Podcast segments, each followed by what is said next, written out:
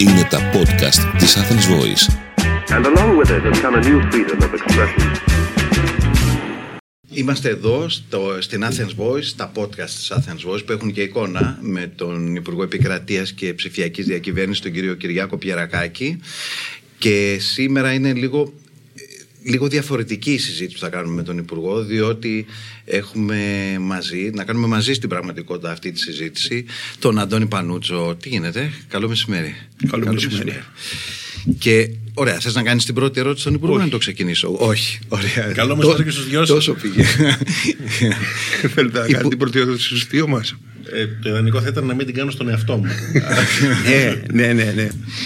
Υπουργέ, Α, να ρωτήσω τι κάτι. θέλεις; Λέγαμε, το λέγαμε και λίγο πριν ξεκινήσουμε, ότι ζούμε καιρούς ε, λενινικούς. Ισχύει καταρχάς, αυτό ήταν ένα. Τώρα, αυτό quote. είναι το ρητό που, είχε, που αποδίδεται Ναι, ναι. ε, στο συγκεκριμένο πρόσωπο, το οποίο είναι ότι υπάρχουν δεκαετίες που δεν συμβαίνει τίποτα και υπάρχουν εβδομάδες μέσα στις οποίες συμβαίνουν δεκαετίες. Ε, η πυκνότητα του χρόνου σε συγκεκριμένους καιρούς είναι οφθαλμοφανής. Δεν χρειάζεται να την περιγράψει κανένας. Ναι. Είναι πιο εύγλωτη από τα λόγια τα δικά μας. Και οφείλουμε να πούμε ότι πριν πάμε τώρα στην προεκλογική περίοδο, έτσι, που εκ των πραγμάτων είναι, είναι πυκνή από τη φύση της η προεκλογική περίοδος. Ε, η τελευταία τετραετία ήταν πυκνή. Αυτό. Δηλαδή, αν το καλοσκεφτεί κανείς, αν ήμασταν εδώ το 2019 και κάναμε την ίδια συζήτηση. Ε, Οκ, και- μετά από ένα χρόνο θα έχουμε COVID. Ναι, ακριβώς. Παγκόσμια πανδημία. Α, παγκόσμια πανδημία. Ε, Ναι. ενεργειακή κρίση, πόλεμος στα ευρωπαϊκά σύνορα, υβριδική κρίση στον Εύρο, Ναι. πληθωριστική κρίση ε, συνολικότερο Ε, απότοκος όχι. όλων των φαινομένων. Ναι, ναι. Ε, όλα αυτά μαζί νομίζω ότι δεν θα μπορούσε κανείς να τα έχει προβλέψει. Και επίσης ότι θα σταματήσει ο νόμο 105 να πηγαίνουμε στο αστυνομικό τμήμα, έτσι. Ακόμα πιο μεγαλύτερη έκπληξη. Η, αυτή ήταν η θετική έκπληξη του GovGR και των ψηφιακών μέσων ήταν ότι για 1540 πλέον λόγους δεν χρειάζεται κανείς να φύγει από το σπίτι του από τη δουλειά του. Τώρα, μια που λέει αυτό, Αντώνης, υπάρχουν πράγματα τα οποία έχουν σταματήσει να γίνονται μέσα από αυτά που έχετε κάνει, που εμένα μου μοιάζουν σαν να τα έκανε άλλος σε άλλη ζωή. Δεν, δεν θυμάμαι ότι τα έκανα εγώ. Αυτό ο νόμος 105. Το νόμο, που λέει- μεγαλώσαμε με τον νόμο 105. Σωστό, αλλά- Και είχα σκεφτεί από την αρχή να ρωτήσω τον κύριο Υπουργό ποιος έκανε το νόμο του 105 του χαρτί; Εγώ αυτό μου εγώ δεν το θυμάμαι. Το θυμάστε; Όχι, όχι, δεν έχω ιδέα. Η υπεύθυνη δήλωση του Πρέπει να νόμου 105, χάνετε στην όπως αρχαιότητα. Ναι, είναι πάρα Ο πολλά. Σένεκας. Εδώ με πιάσετε Ναι. να μην το γνωρίζω, αλλά μπορώ να σας πω ότι η κατάργηση, μάλλον όχι κατάργηση, όσο η ψηφιακή ισοδυναμία αυτού που συνέβη, Ναι. που ισοδυναμεί με κατάργηση για εκείνους που δεν θέλουν να, πάνε, να έχουν μια φυσική επίσκεψη, νομίζω ότι είναι κάτι που έχει αγκαλιαστεί πολύ από τον κόσμο και είναι μια πολύ ενδιαφέρουσα ιστορία. Πώς, ξέρετε, οι, προ- οι πιο δύσκολες ερωτήσεις στην πολιτική είναι οι πιο απλά διατυπωμένες. Ναι. Την πρώτη μέρα που μπήκαμε στο Υπουργείο, θέσαμε το απλό ερώτημα: Πόσες ψηφιακές υπηρεσίες έχουμε; Ε, Πόσες έχει το ελληνικό κράτος, λέμε, τον Ιούλιο του, του 19. Σε, συγγνώμη, σε κάποιον που ήταν υπεύθυνος να ξέρει. Μεταξύ μας, δηλαδή με τους Ναι, βασικού, ναι. με τους βασικούς ανθρώπους του Υπουργείου. Κανείς δεν ήξερε την απάντηση. Δηλαδή δεν, δεν υπήρχε καν και η έννοια του υπευθύνου να ξέρει, να το πω έτσι. Μάλιστα. Γιατί ήταν όλα κάπως διασκορπισμένα. Ε, πήρε 9 μήνες να, απαντηθεί, απαν- να απαντηθεί αυτό το ερώτημα, να δοθεί απάντηση. Μέχρι που φτιάξαμε τον GovGR, βρήκαμε ότι 501 προπήρχαν. 501 ψηφιακές υπηρεσίες. Και εμείς τι κάναμε; Μετά, είπαμε θα φτιάξουμε ένα νέο οικοδόμημα μέσω του GovGR και θα ξεκινήσουμε να προσθέτουμε πάνω σε αυτό. 503 ήταν την πρώτη μέρα. Την πρώτη μέρα προσθέθηκαν η υπεύθυνη δήλωση και εξουσιοδότηση. Οι δύο πιο συχνά χρησιμοποιούμενες υπηρεσίες του ελληνικού κράτους, από ό,τι φαίνεται από τα στατιστικά των και από τότε. Τώρα είναι 1540. Αν κάνει κανείς τη διαίρεση, βλέπει ότι βασικά στα τρία χρόνια περίπου προσετέθησαν μία την ημέρα. Αυτό συμπεριλαμβανομένου Σαββάτου και Κυριακής. και αυτό δείχνει ε, την κλίμακα της δουλειάς και την ποιότητα των ανθρώπων, των Ελλήνων μηχανικών και του δημοσίου και του ιδιωτικού τομέα που εργάστηκαν. Ποιος είχε την ιδέα πρώτος ότι κοίτα κάτι θα πρέπει να καταργήσουμε ορισμένα από αυτά τα πράγματα τα οποία χρονίζουν; Να πω καταρχήν εδώ ότι η ιδέα ξεκινάει και η εντολή ξεκινάει από τον Πρωθυπουργό. Ωραία, ξεκινάει εντάξει. από τα χρόνια της αξιωματική αντιπολίτευσης. Όχι, αυτό έχει Ναι. μεγάλη αξία. Ναι, γιατί είχαν το- Γιατί είμαστε, δεν είμαστε στο 19 που κερδίσαμε τις εκλογές, είμαστε στο 18, ένα χρόνο πριν. Μάλιστα. Ο Κυριάκος Μητσοτάκης είναι αρχηγός αξιωματική αντιπολίτευσης. Έχει κάνει υπουργός διοικητικής μεταρρύθμισης επί κυβέρνησης Σαμαρά Βενζέλου. Η ηλεκτρονική διακυβέρνηση, όπως λεγόταν τότε, ήταν κομμάτι του χαρτοφυλακίου. Και όπως έχει περιγράψει ο ίδιος, δικά του λόγια είναι αυτά, αισθανόμουν ότι είχα τον τίτλο, αλλά δεν είχε τις εκτελεστικές δυνατότητες στο Υπουργείο να κάνει αυτή τη δουλειά. Οπότε κάπου στο 18 αποφασίζει να φτιάξει μια ομάδα ένα χρόνο πριν τις εκλογές, που θα λύσει ουσιαστικά αυτό το γρίφο του, ψηφια... του ψηφιακού μετασχηματισμού με μια συγκεκριμένη κυβερνητική πρόταση, ένα νέο Υπουργείο, μια ομάδα που θα το κάνει, ποιες είναι οι βασικές πολιτικές κτλ. Η ομάδα αυτή λοιπόν αυτόν τον ένα χρόνο Κατέληξε. Ε, ε, εγώ προφανώς είχα την εντολή από τον Πρωθυπουργό, τότε ήμουν διευθυντής ερευνών της διανέωσης. Άτυπα δουλεύαμε δηλαδή μαζί. Ε, φτιάξαμε λοιπόν αυτή την ομάδα και διαπιστώσαμε ότι το GovGR ήταν η πιο, αν θέλετε, κεντρική πρόταση που μπορούσαμε να κάνουμε, έχοντας εμπνευστεί από το βρετανικό παράδειγμα. Οι Άγγλοι το 2011, η κυβέρνηση David Cameron, φτιάχνουν έναν οργανισμό, την Government Digital Service, η οποία φτιάχνει ένα πόρταλ, το GovUK, και συνειδητοποιούν ότι αυτό ήταν ένα από τα πιο δημοφιλή πράγματα που είχαν γίνει ε, στο αγγλικό κράτος. Εμείς είπαμε ότι αυτό μοιάζει με τα δικά μας συμφραζόμενα, γιατί οι μεταρρυθμίσεις είναι λίγο σαν τις μεταμοσχεύσεις. Δεν μπορείς απλώς να αντιγράψει, πρέπει να έχει μια συμβατότητα του δότη με το δέκτη. Ναι, ναι. Αυτό κόλλαγε. Αυτό ήταν κάτι που μπορούσε να γίνει και εδώ. Για παράδειγμα, η Εστονία που είναι η νούμερο ένα στα ψηφιακά, είναι υπέροχη, είναι το πιο ψηφιακό κράτος στον πλανήτη, αλλά είναι τρομακτικά, είναι απόλυτα αδύνατο να τη μιμηθείς. Γιατί η- η, Ιστο- η Εστονία σχεδιάστηκε εξ αρχής σωστά μετά την κατάρρευση της Σοβιετικής Ένωσης. Σχεδίασε ένα ψηφιακό κράτος εξ αρχής. Δεν είναι ακριβώς αυτό που πάμε να κάνουμε εμείς, μεταρρυθμίζουμε εν κινήσει. Είναι πιο δύσκολο να μεταρρυθμίσει Ναι. εν κινήσει. Οπότε εκεί είπαμε ότι το GovGR θα είναι η δικιά μας εκδοχή. Πήρε 9 μήνες να φτιαχτεί. Και μετά, ξέρετε, αφού φτιάξαμε τον GovGR και ήμασταν στις 503, μετά στις 600, μετά στις 700 υπηρεσίες, προέκυψε άλλο απλό ερώτημα το οποίο δεν είχε απάντηση και το οποίο δεν έχει απαντηθεί. Είναι ενδιαφέρον ότι δεν έχει απαντηθεί σχεδόν σε καμία χώρα στον πλανήτη. Έχουμε, εξα- σήμερα έχουμε 1540 υπηρεσίες. Αν με ρωτάγατε πριν από ένα χρόνο από πόσες, δεν θα ήξερα να σας απαντήσω. είναι το άλλο ερώτημα. Τώρα, τώρα ε, Εν έχουμε δυνάμει αίσθηση. πώ θα μπορούσε να ήταν; Πόσες υπηρεσίες παρέχει το κράτος; Συνολικά. Το κράτος, αν πούμε ότι πάμε σε μια εταιρεία, πάμε σε μια τράπεζα και λέμε η τράπεζά σας, η τράπεζα τάδε. Πόσες υπηρεσίες, πόσες είναι οι υπηρεσίες της; Που παρέχει προς. Να ξέρω, δεν θα σου απαντήσει. Η απάντηση είναι ότι πρέπει να μάθουμε. Ε, Πρέπει, οπο- ε. Οπότε μάθαμε, φτιάξαμε Ναι. ένα πρόγραμμα το οποίο λέγεται Μύτος. Το, ο- Της Αριάδνη. ναι, το, είναι στο mythos.gov.gr. Ε, το, ο- MITO. MITOS, μύτος. Το πρόγραμμα το- έχει ονοματιστεί, το όνομα είναι σχόλιο.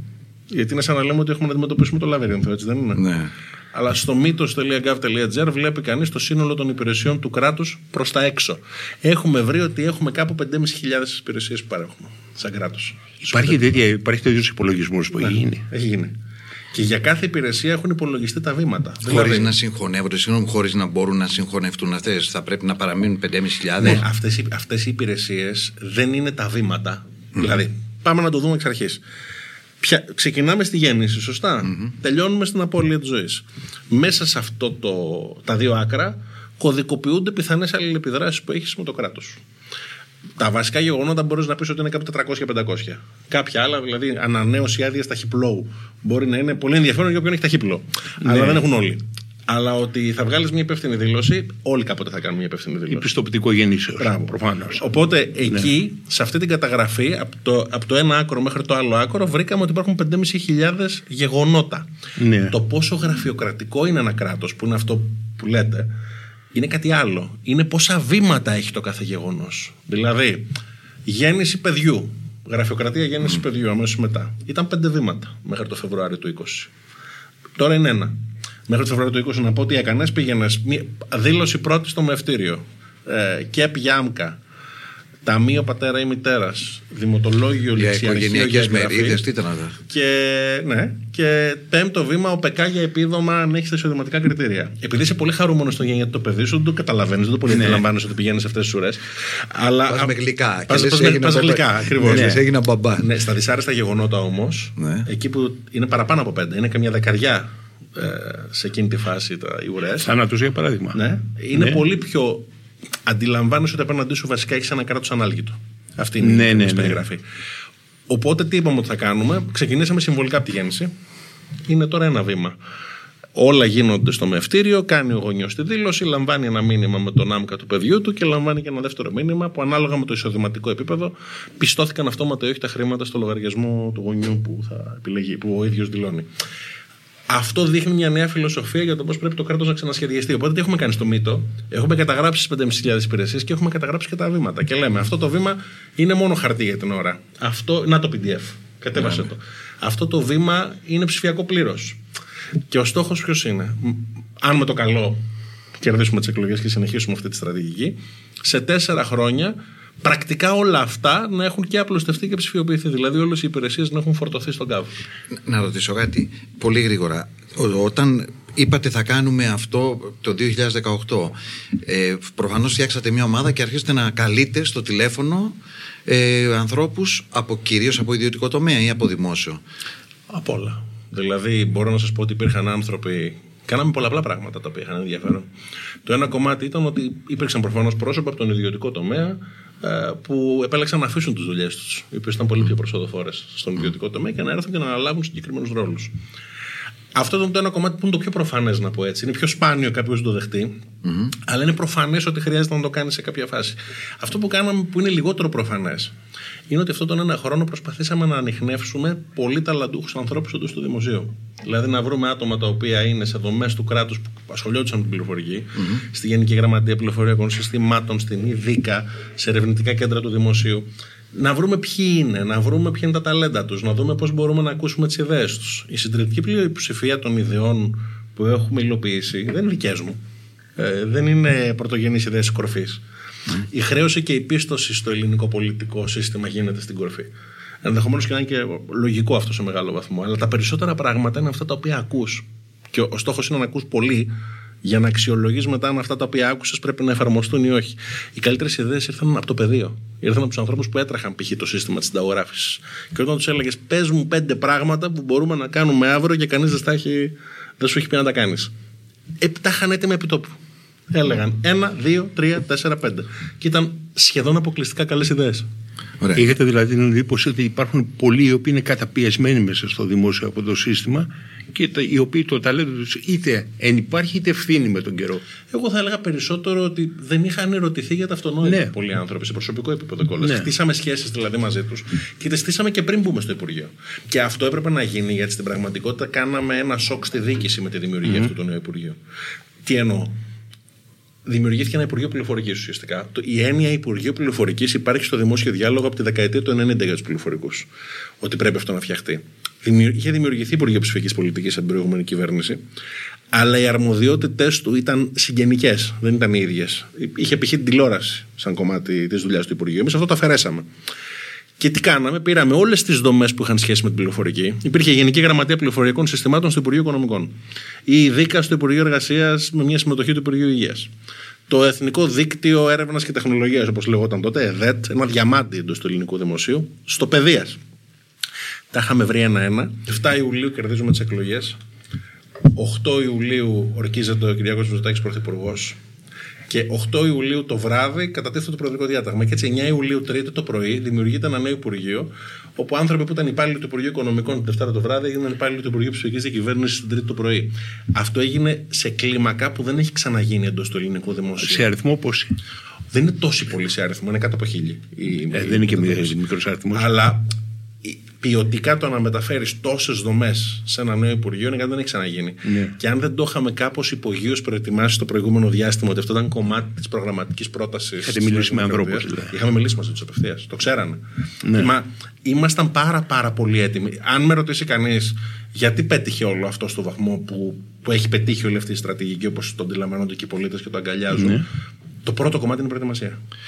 Μακράν. Αυτό είναι μια ερώτηση ε, ε, στους θεσμούς μια που λέγατε πριν αυτό είναι ψηφιοποιημένο αυτό δεν είναι δικαιοσύνη γιατί είμαστε σε πόρτες. Δικαιοσύνη, τη θεωρείτε ότι στο κομμάτι της δικαιοσύνης έχουν γίνει τα λιγότερα, τα περισσότερα που μπορεί να γίνουν στη δικαιοσύνη, δεν λέω γενικά. Σε όλα αυτά μετράει από πού ξεκινάς. Τι εννοώ. Ε, όταν ξεκινούσαμε, ο πιο ψηφιοποιημένος τομέας ήταν η φορολογία. Μάλιστα. Γιατί υπήρχε το τάξης, υπήρχαν ε, πάρα πολλές μνημονιακές υποχρεώσεις που οθούσαν σε ψηφιοποίηση φορολογικών θεμάτων από πριν, ενώ αυτά βρήκαμε έτοιμα. Ο δεύτερος ήταν η υγεία, γιατί υπήρχε ένα σύστημα που λεγόταν ηλεκτρονική συνταγογράφηση. Αν έπρεπε να πω ποιος ήταν ο τελευταίος, το τελευταίος ήταν η δικαιοσύνη. Προπήρχε ένα πολύ καλό σύστημα, το λεγόμενο ως ΔΠΠΑ. Είναι για την ποινική δικαιοσύνη σε Αθήνα, Χαλκίδα, Θεσσαλονίκη, Πειραιά. Αλλά πάλι, τι βρήκαμε σε αυτό; Ένα κομμάτι είναι να πας να πεις ότι εγώ θα αποκτήσω όλα τα συστήματα που λείπουν. Σε δικαιοσύνη βρήκαμε ότι έλειπαν κάποια άλλα συστήματα μπορώ να σας τα πω. Τα δημοπρατούμε για να τα αποκτήσουμε. Ένα, αυτά είναι μεγάλα έργα. Τα οποία θέλει κάποιο χρόνο για να τα σχεδιάσεις, κάποιο χρόνο για να τα δημοπρατήσεις και κάποιο χρόνο για να υλοποιηθούν και να τα παραλάβεις. Αυτά θέλουν χρόνια τα μεγάλα έργα για να γίνουν. Mm. Αυτά θα τα δείτε όλα να έρχονται το 23, το 24, το 25, τα επόμενα χρόνια mm. δηλαδή να, να φτάνουν. Μέχρι τώρα τι έχετε δει, επεκτάσεις προηγούμενων έργων ή μικρά έργα. Δηλαδή, παράδειγμα, ηλεκτρονική συνταγογράφηση στην υγεία Εξαιρετικό σύστημα. Προϋπήρχε. Τι είχε αυτό το σύστημα, όλο το ιστορικό της συνταγογράφησης για κάθε άμκα μετά από, από το 12 περίπου και μετά. Μάλιστα. Εσείς όμως όταν πηγαίνατε στο γιατρό σας έπρεπε να το, να το γράψεις στο σύστημα της ηλεκτρονικής συνταγογράφησης ότι σας συνταγογράφει αυτό το φάρμακο. Και αμέσως μετά να σας τυπώσει ένα χαρτί με τη συνταγή και να σας το δώσει. Αυτό ίσχυε. Αυτό εμείς στην πληροφορική το λέμε error 404.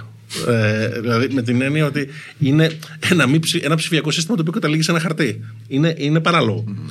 Οπότε αυτή ήταν η ιδέα που προέκυψε αρχικά μέσα από την ΕΔΙΚΑ, μέσα από τα στελέχη της ΕΔΙΚΑ. Τους ρωτάμε, Μα καλά, γιατί δεν έχει γίνει όλο ψηφιακό. Υπάρχει πρόταση της Άιλης, συνταγογράφησης, μια επεκτασούλα ουσιαστικά στο σύστημα, να λαμβάνεις επιτόπου τη συνταγή με ένα μήνυμα ή με ένα email και να την εκτελείς ο φαρμακοποιός.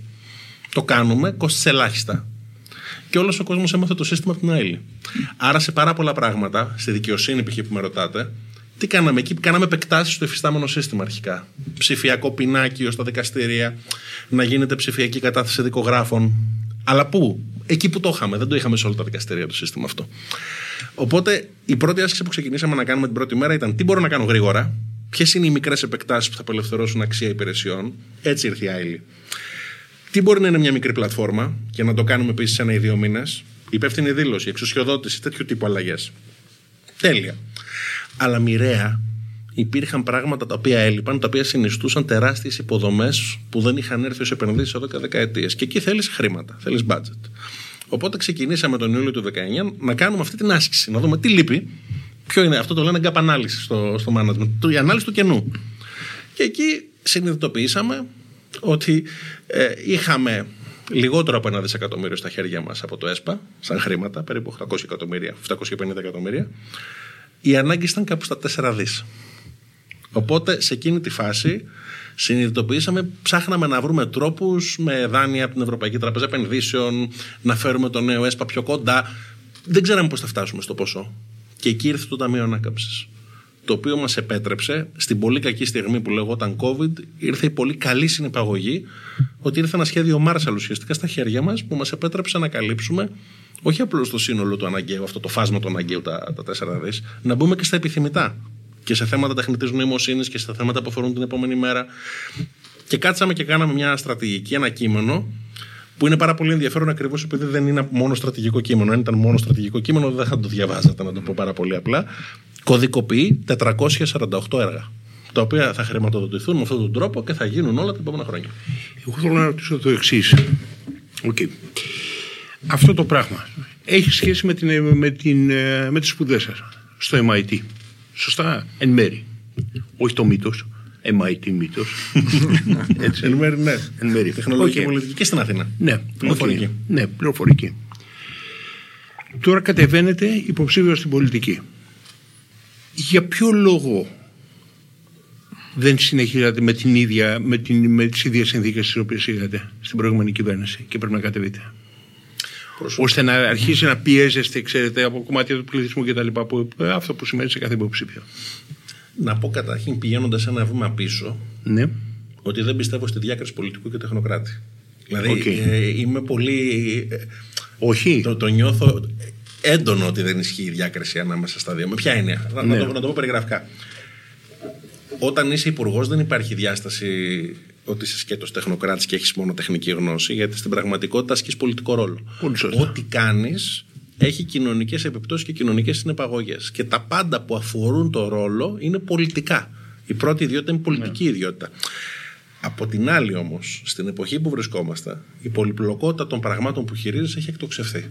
Δεν είμαστε στη δεκαετία του 50, στη δεκαετία του 60, που είχαν τεράστια διακυβέρματα, τεράστια προβλήματα, τεράστια ζητήματα προς επίλυση. Αλλά νομίζω ότι αν το δει κανείς από ένα απλό τεχνικό έργο μέχρι ένα έργο πληροφορικής, όπως αυτά που προσπαθούμε να χτίσουμε εμείς, αυτά ήρθαν μεταγενέστερα, πώς έχει αυξηθεί η πολυπλοκότητα των ζητημάτων, των ρυθμιστικών πραγμάτων που πρέπει να υπογράψεις, των πραγμάτων που πρέπει να ελέγξεις, αν δεν έχεις τεχνική κατάρτιση στον τομέα σου ή, εν πάση περιπτώσει, αν δεν αντιλαμβάνεσαι τι συντεταγμένε του τομέα καλά, θα είσαι υποδουλωμένος στις τεχνικές συμβουλές των συνεργατών σου και δεν θα μπορείς να τις αξιολογήσεις. Ε, θα τις αξιολογήσεις εμπειρικά, συναισθηματικά, από reflex, από εμπιστοσύνη σε πρόσωπα. Δεν θα μπορείς να μεταβολείς στο, μεγα- στο, σε πολύ μεγάλο ποσοστό αυτό που ακούς. Νομίζω ότι η εποχή επιτάσσει ένα πάντρεμα. Δεν μπορείς να έχεις μόνο το ένα από τα δύο. Και σε τι ακριβώς θα γι' αυτό- βοηθήσει αν είσαστε εκλεγμένος; Σα- οφείλω να σας πω ότι η ίδια η διαδικασία του εκλέγεστε Δηλαδή, το γεγονός ότι αυτή τη στιγμή περπατάω την Αθήνα. Καταρχήν, έχω μεγαλώσει. Εγώ γεννηθεί, έχω μεγαλώσει στην Αθήνα. Πήγα σχολείο στην Αθήνα, στα Πατήσια. Στα κάτω Πατήσια μεγάλωσα.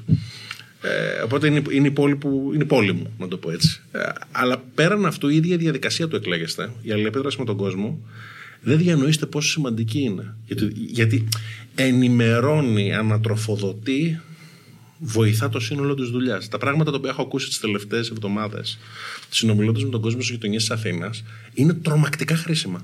Κάτι που έμεινε; Ένα από αυτά έχει να κάνει, για παράδειγμα, με συγκεκριμένα μητρώα τα οποία υπάρχουν, τα οποία πρέπει να διορθώσουμε ή τις λειτουργίες που έχουν συγκεκριμένες πύλες ή συγκεκριμένες πλατφόρμες που έχουμε φτιάξει.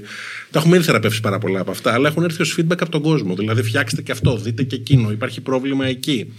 Ξέρουμε, για παράδειγμα, ότι στις αποζημιώσεις του ΕΟΠΗ για λογοθεραπεία, εργοθεραπεία, ψυχοθεραπεία των παιδιών που μπαίνουν οι γονείς τους για να κάνουν την αίτηση. Κάτι για το οποίο είμαστε πολύ το γνώριζα και εγώ δηλαδή από πριν και είναι κάτι που θέλαμε να το διορθώσουμε την πρώτη μέρα. Εκεί κάναμε σκέτη ψηφιοποίηση, δεν απλουστεύσαμε κιόλας. Γιατί για να απλουστεύσει τη διαδικασία έπρεπε, για παράδειγμα, τώρα χωρίς να γίνομαι κουραστικός, να υπάρχει μητρόλογο θεραπευτών. Το οποίο δεν υπάρχει αυτή τη στιγμή. Αλλά απ' την άλλη, από το να τρέχουν οι γονείς οι οποίοι έχουν να διαχειριστούν όλα τα ζητήματα που έχουν να διαχειριστούν και σε μια φυσική ώρα, επιλέξαμε έστω να μπορεί να γίνεται ψηφιακά Οπότε γνωρίζατε κάποια φυσικά πρόσωπα που είχαν το πρόβλημα και Βέβαια. το οποίο. Και, και αυτό γίνεται για πάρα πολλά πράγματα. Τις 5.500 διαδικασίες του κράτους δεν τις έχεις βιώσει όλες ο ίδιος, ούτε τις έχουν βιώσει όλες οι συνεργάτες σου. Στην αρχή, όταν μας κάναν την ερώτηση, ωραία, 501 υπηρεσίες που υπήρχαν, εσείς τώρα με τι κριτήριο προσθέτετε; Ένα κομμάτι είναι επιστημονικό. Δηλαδή, ναι, είδαμε γιατί πάει ο κόσμος στα ΚΕΠ, βρήκαμε τις πρώτες 40 που πηγαίνει ο κόσμος στα ΚΕΠ, δημοτολόγια, ληξιαρχία, ληξιαρχίες πράξης γεννήσεως, υπεύθυνες δηλώσεις, εξουσιοδοτήσεις κτλ. Τα βάλαμε πρώτα. Μετά κινείσαι και λίγο εμπειρικά μετά κινείσαι και λίγο, ξέρω αυτή τη διαδικασία που με έχει ταλαιπωρήσει προσωπικά εμένα, την οικογένειά μου ή το συνεργάτη μου ή το διευθυντή του γραφείου μου και κάπως τα έχει στο ραντάρ σου.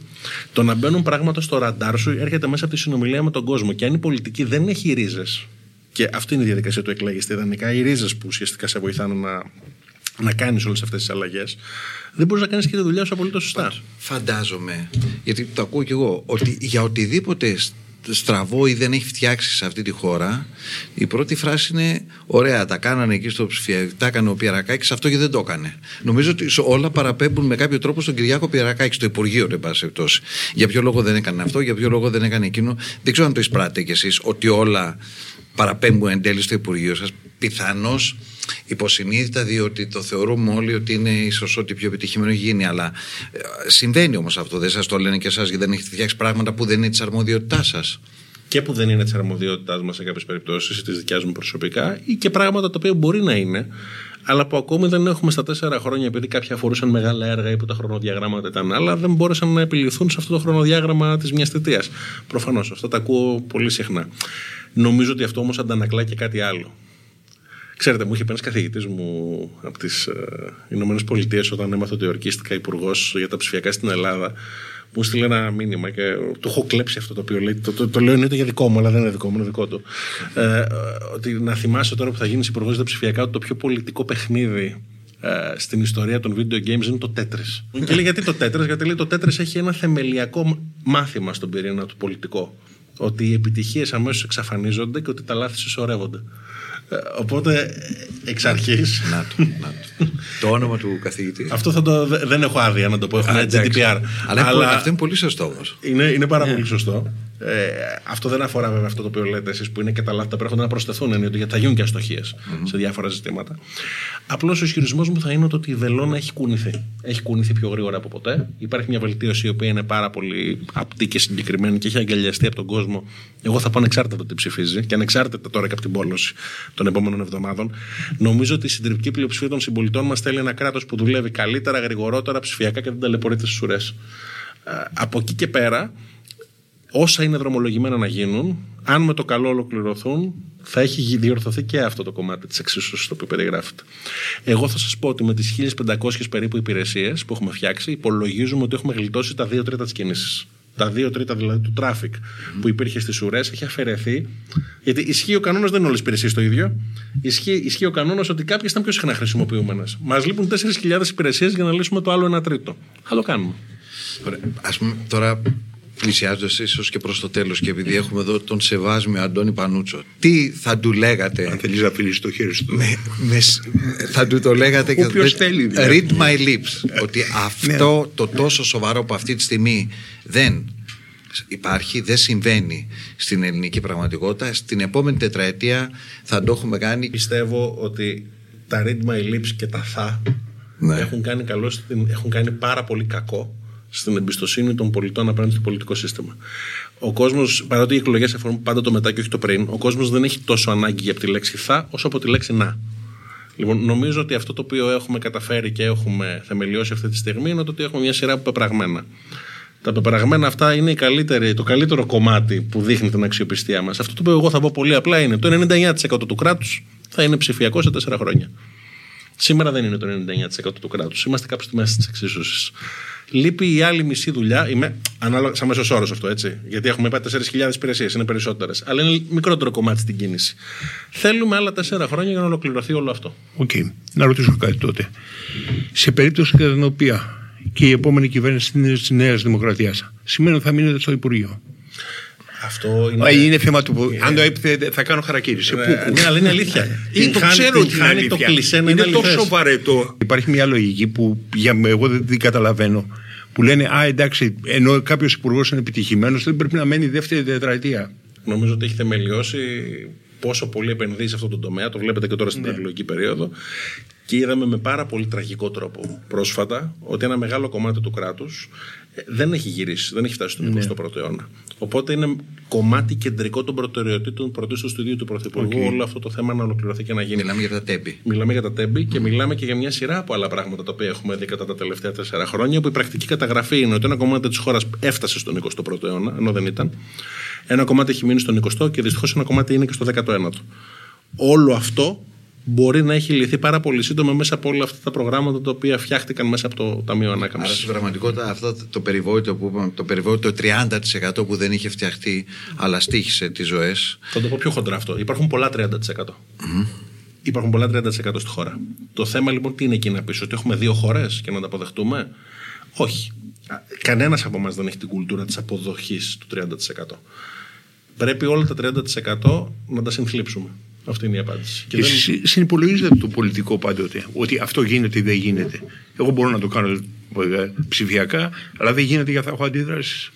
Νομίζω ότι σε όλα αυτά τα πράγματα πρέπει να συνυπολογίζεις το κομμάτι των πιθανών α, διαφωνιών. Εδώ είναι το αντιδράσεων πολιτικό στην σε σχέση με το Αλλά από τεχνοκρατικό. εκεί και πέρα η, η απλούστευση των διαδικασιών Ναι. και η βελτίωση της εξυπηρέτησης του πολίτη γενικά είναι ένας τομέας, θα έλεγα, που είναι πιο περιορισμένη η διάσταση Ναι. αυτή την οποία περιγράφεται και εδώ ήταν, θα έλεγα, και το COVID effect. Δηλαδή, α, πο- ποιο είναι το λάθος να πει κανείς, Ότι αυτό έγινε λόγω του COVID. Αυτό είναι εντελώς λάθος. Σας παραπέμπω στις προγραμματικές δηλώσεις κυβέρνησης του 19, ακριβώς ότι υπόθηκε στις προγραμματικές δηλώσεις έγινε και έγιναν και πολλά παραπάνω.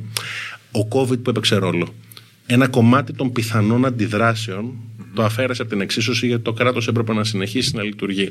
Και όταν λέω αντιδράσεων, δεν εννοώ μόνο αντιδράσει με την παραδοσιακή έννοια. Η βασική αντίδραση που έχουμε στην αλλαγή είναι ότι είναι μέσα μας. Οπότε ο κόσμος εξοικειώθηκε ο ίδιος γρηγορότερα με αυτά τα εργαλεία γιατί βρισκόμασταν και σε καθεστώς lockdown και έπρεπε να συνεχίσει το κράτος να λειτουργεί. Το, το θετικό κεκτημένο της πολύ δύσκολης περίοδου, πέρα από το Ταμείο Ανάκαμψης, είναι και αυτό. Αυτή είναι μια κληρονομιά λοιπόν που δεν την αφήσουμε να πάει χαμένη. Πρέπει να τελειώσουμε το σύνολο των εκκρεμότητων. Το αντιλαμβάνομαι. Υπάρχει πιθανότητα μια επόμενη κυβέρνηση η οποία έχει αντίρρηση με όλα αυτά που δεν νομίζω, αλλά το λέω ως πολίτης, ε, να ακυρώσει ό,τι έχετε κάνει μέχρι τώρα. Και όταν λέω, δεν λέω τις προθέσεις, αν θα έχει τη δυνατότητα εδώ που έχετε φτάσει, αν έχετε φτάσει σε ένα point of no return που θα, θα λέγαμε και με τον περιβόητο δίσκο Επιτέλου του θα μιλάμε στη γλώσσα μας. Ναι, επί- Point of no return. Ε, δίσκος Οκ. στον Kansas Ναι. που έχει μέσα τον Dusty the Κοιτάξτε, Wind. το, Ναι.